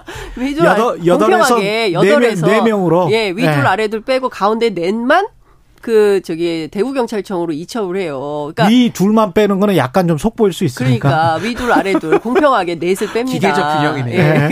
그러니까 이게 누가 보더라도 예. 임성근 사단장을 빼려고 했던 거다. 물론 어, 이종섭 장관은 절대 그런 일은 없다라고 없다. 주장을 하지만 그 뭐 앞서 뉴스브리핑에서도 말씀을 하시던데 중요한 단서가 뭐냐면 그 사십팔 쪽짜리 그 박대령에 대한 구속영장 청구서예요. 청구서. 그 구속영장 청구서에 이렇게 나와 있어요. 장관님 지시사항에 대해서 설명하도록 했고 사령관이 부사령관한테 네. 그리고 지시사항에서 일, 이, 삼, 사 나옵니다. 그중에서 일 번이 수사자료는 법무관리관실에서 최종 정리를 해야 하는데 어. 혐의자를 특정하지 않고 경찰에 필요한 자료만 주면 된다. 이게 일, 이, 삼, 사로 나와 있어요. 일, 이, 삼, 사로 적힌 장관 지시사항에 대해서 어제 음. 국방부는 아니다.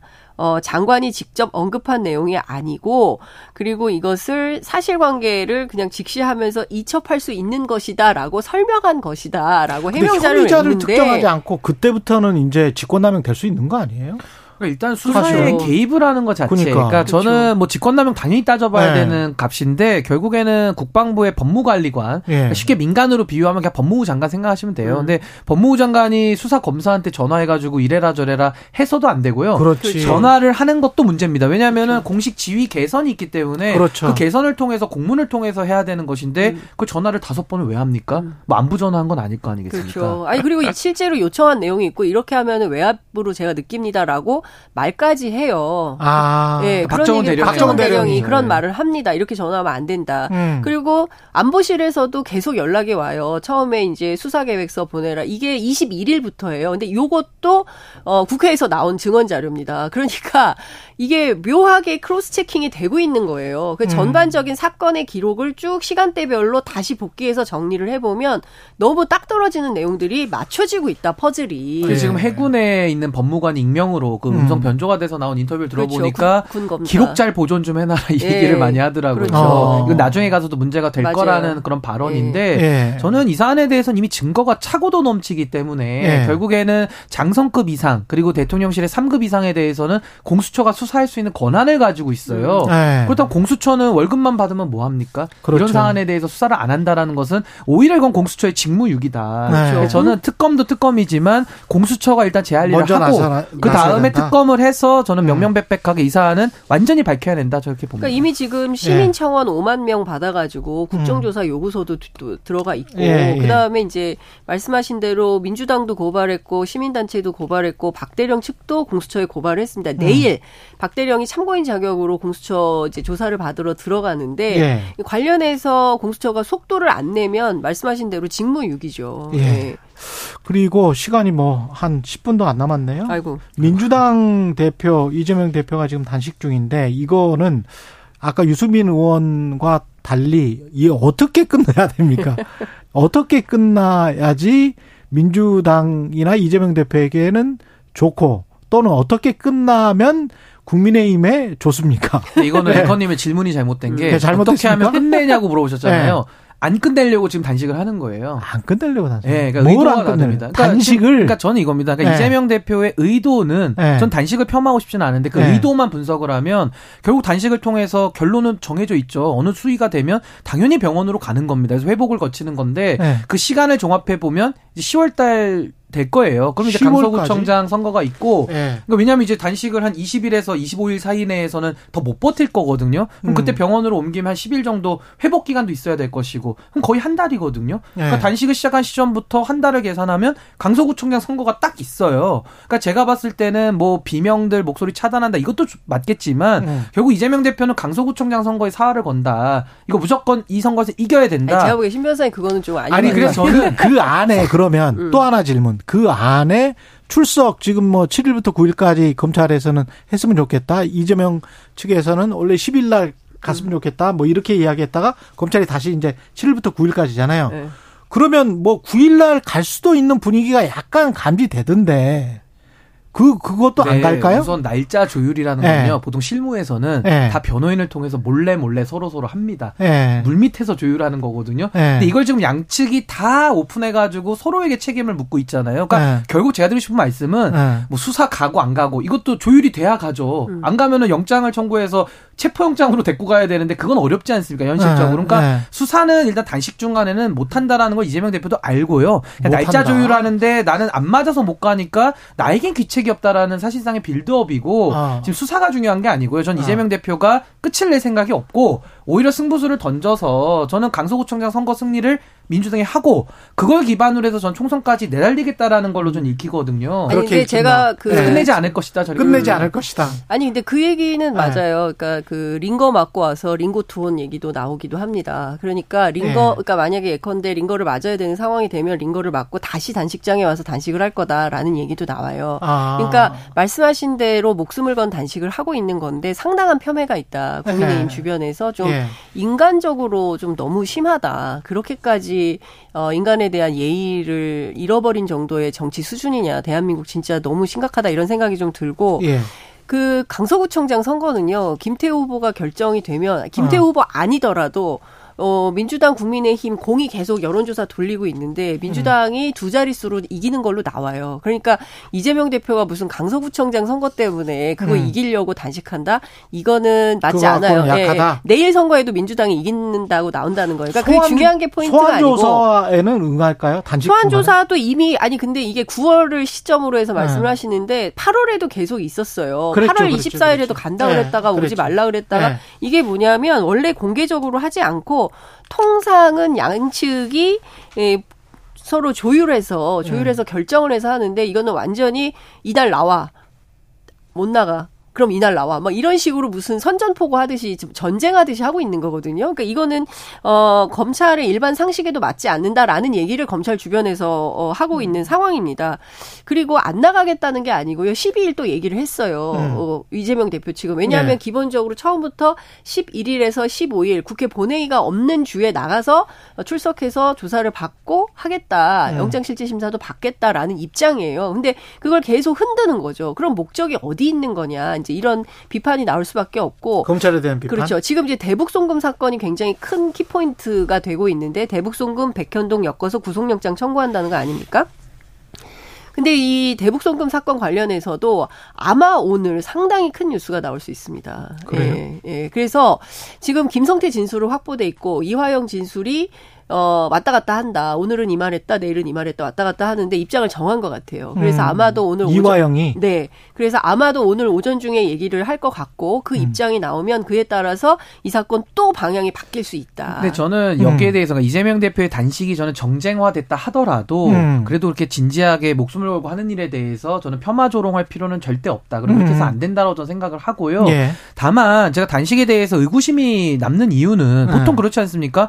단식할 때 출 출구 전략을 안 갖고 단식하는 경우가 어디 있어요, 도대체? 출구 전략이 그 쓰러지는 거래요. 아니 그러니까 그거는 출구 전략이 될 수가 없죠. 그러니까 예를 들면 단식의 목표가 예를 들면 박정훈 대령 사건 얼마나 심각했습니까? 여기에 대해서 이재명 대표가 계속 목소리를 내다가 음. 박정훈 대령 이거 수사 외압 밝히자 특검법 해라 음. 요구하면서 무기한 단식을 만약에 그 사안에 대해서 걸면서 하면은 어느 정도 조율이 가능해요. 근데 지금 내건 것은 한 세 가지 음. 세 가지 걸었지만 네. 결국에 뭐 사과를 걸고 근데 사과는 양심의 자유의 영역인데 안 하면은 어떻게 강제합니까? 이걸 이재명 음. 대표가 모를까요? 그러니까 너무나도 모호하고 불 불투명한 아, 그런 내용들 이야기를. 추상적인 걸 걸어놓고서 무기한 단식한다 그러면은 음. 그 단식을 어떻게 멈춥니까? 그냥 병원에 가는 수밖에 없는 그러니까. 건데 이렇게 되면요 음. 그동안 성공했던 단식 뭐 디제이가 지방자치법 걸고 했던 단식이나 와이에스가 독재 정권 상대로 했던 단식들은 성공을 했죠. 음. 국민의 지지가 있었으니까 성공한 그렇지, 것인데. 그렇지. 지금 이재명 대표는 국민의 지지도 많이 없는 상태에서 모호한 걸 가지고 단식을 걸어버리면 그 자체가 너무 무모한 거 아니냐. 제가 물어봤어요. 이런 생각이 들어서 아, 금요일 날 가가지고 네. 이재명 대표를 보고 그걸 물어봤어요. 세 가지 안 받을 것 같다. 네. 어, 윤석열 대통령이 뭐 지금까지 사과 안 했는데 사과하겠냐. 그리고 그 후쿠시마 오염수 관련해서 국제해양법 재판소에 제소하라는 건데 안 한다. 할 것 같으면 이런 분위기로 안 간다. 그리고 개각은 필요하면 하겠지. 그게 뭐 그 중요하겠냐. 이제 그러니까 물어봤어요. 걸 건 아니라는 제가 거죠. 물어봤어요. 그러니까 세 가지를 안 받을 네. 것 같다. 그랬더니 그냥 그 세 가지 이슈에 대해서는 얘기하지 않고 아. 다만 이 얘기를 하더라고요. 이렇게까지 무도하게 할 거라고는 상상을 못했다. 그런데 본인 입장에서는 할 수 있는 게 그러니까 뭘 해도 다 어 뭔가 이 무슨 협치를 이렇게 국회에서 야당이 하려면 여당하고 만나서 하거나 뭐 정부를 설득하거나 해야 되는데 입법 요구를 해도 판판이 거부권 행사에 사람을 추천해도 어, 임명도 안 해 뭐 이런 방식으로 가니까 본인들이 선택할 수 있는 길이 없다. 이것은 패로가 없는 싸움이다라고 네. 얘기를 하더라. 아니죠. 이게 저는 무도하다는 거 동의하거든요. 네. 무도하기 때문에 더 전략적이고 더 국민의 민심을 얻어서 싸워야 되는 게 야당의 몫이고 게다가 백육십구 석이 있기 때문에 국회에서는 사실 민주당의 운동장이에요. 국회의장님도 민주당 출신 아닙니까? 맞아요. 사무총장님도 다 민주당 분들이시잖아요. 그러니까 네. 여기서도 못한다면 국민들은 진짜 당황스럽죠. 음. 그러니까 어. 저는 그거예요. 무도해요. 그러니까 무도하기 때문에 더 전략적으로 싸워야 되니까 극단적으로 가거나 극단적인 세력들이 좋아할 만한 주장을 좀 감추고 음. 중도가 좋아하고 좀 더 민주당이 달라졌구나. 아유. 본질이 바뀌었구나라는 확신을 주면서 싸워야 되는데 그 단식하니까 너무 당황스러운 거죠. 신인규 변호사님이 이재명 대표 전략을 좀 맡아가지고 해야 되지 않을까. 그것도 맞는 것 같은데 네. 또. 그렇게 생각할 수도 있는 거 아니에요? 아니 그 어지간한 거는 다 거부권 행사해버리는데. 네. 그러니까 뭘 그리고 시행령 바꿔버리는데. 음. 그러면 이렇게 되죠. 네. 그러니까 윤석열 정부가 잘못하고 있잖아요. 네. 잘못하면 잘못하는데 국회가 해임건의안도 있고 심지어 탄핵소추권도 있습니다. 다 국회 권능이니까 네. 그런 것도 검토할 수 있어요. 그리고 근데 탄핵소추 이 관련해서도 이런 발언을 하면은 이게 굉장히 조심스럽잖아요. 그러니까 이건 잘못됐죠. 그러니까 서른에 전 네. 발언 잘못됐다 보는 게 음. 탄핵 사유가 나오고 나서 탄핵을 언급해야 그렇죠. 되는데 네. 선탄핵 후 사유를 기다리는 이거는 순서가 거꾸로 된 거고. 아니, 제가 드리고 싶은 말씀은 기우제식 이거예요. 탄핵. 아, 그렇죠. 기우제식 탄핵 소추인데 저는 제가 드리고 싶은 말씀은 이거예요. 결국 민주주의 원리는 윤석열 대통령도 국민들이 선거를 뽑았고요. 네. 이거 심판도 총선에서 국회의원들 다 음. 바꿀 수 있습니다. 결국 국민들이 바꾸는 거고 맞아요. 민심을 통해서 음. 총선으로 심판을 강력하게 해야 그러니까 되는데 이대로 가면 심판이 그러니까 안 된다는 거죠. 어, 네. 이제 저는 그 심판 여론이 상당히 많이 올라오고 있다. 네. 그러니까 그 지난 여론조사를 봐도 어, 이렇게 계속 올라오고 있어요. 심판 여론이 굉장히 많이 올라오고, 즉, 즉, 정부 지지론보다는 정부 견제론이 상당히 세지고 있다. 네. 그 이유는 사실 윤석열 대통령 스스로 자초하는 측면이 매우 높다. 그러니까 지금까지 흘러온 과정에 대해서 평가를 해볼 때 좋은 점수를 받을 수 없고, 그러면 이 상황에서 야당이 뭔가 지혜롭게 싸워야 된다. 저도 백 퍼센트 동의를 하는데, 음. 그러기에는 전술적으로 써먹을 게 알겠습니다. 많지 않다. 이런 요, 얘기를 합니다. 여기까지. 그 각종 뭐 지지율과 관련한 그 조사 개요 있잖아요. 예. 내일 말, 할게요. 예. 여기까지. 말 안 했네.